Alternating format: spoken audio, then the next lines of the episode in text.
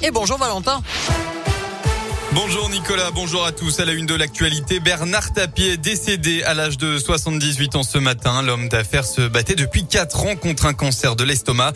Bernard Tapie a été pendant plus de 40 ans une figure marquante de l'histoire politique, économique et sociétale de la France de par son charisme et de par ses éclats.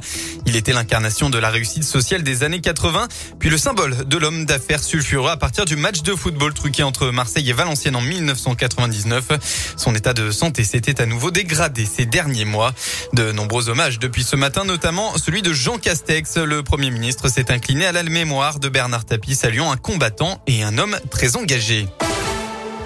Près de 48 000 manifestants contre le pass sanitaire ont été recensés, recensés par le ministère de l'Intérieur pour le 12e samedi consécutif de mobilisation hier. C'est en nette baisse depuis plusieurs semaines. À Clermont, 500 personnes se sont rassemblées place de Jaude, environ 450 à Saint-Étienne, 200 à Roanne.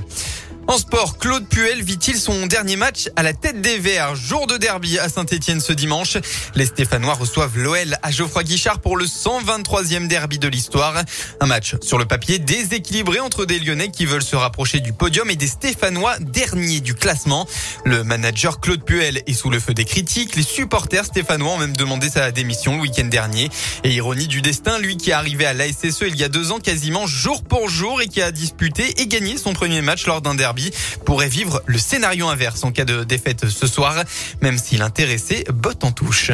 Pourquoi c'est déterminant? À mon avenir, ah bon? Euh, Vous en savez quelque chose? Il reste 29 matchs derrière. Voilà. Et on se prépare pour un marathon, pour remonter au classement, pour prendre les points, dès que possible. Et le prochain match, c'est le derby. Important pour euh, nous, important pour nos supporters. C'est un match à part. C'est pas un match de championnat, c'est un match à part. Et je veux que mon équipe aborde ce match euh, avec détermination. Et il n'y a pas besoin d'en rajouter en termes de motivation. Euh, c'est une situation difficile, une place est difficile, mais le joueur et mon groupe se construit aussi dans l'adversité. Réponse ce soir, le derby ASSOL, c'est à suivre à partir de 20h45. Et avant cette rencontre, ce sont les Clermontois qui se déplacent à Lorient à 15h. Le Clermont Foot qui n'a plus gagné depuis six matchs. En rugby, enfin, gros rendez-vous pour l'ASM avec un début de saison poussif. C'est le moment de montrer les crocs à domicile. Le club clermontois accueille le Racing 92. Coup d'envoi à 21h05.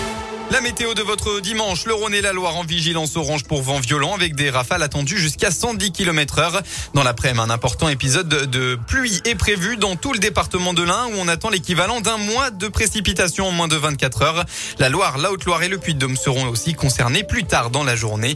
Au thermomètre, il fera au maximum de votre journée entre 16 et 20 degrés.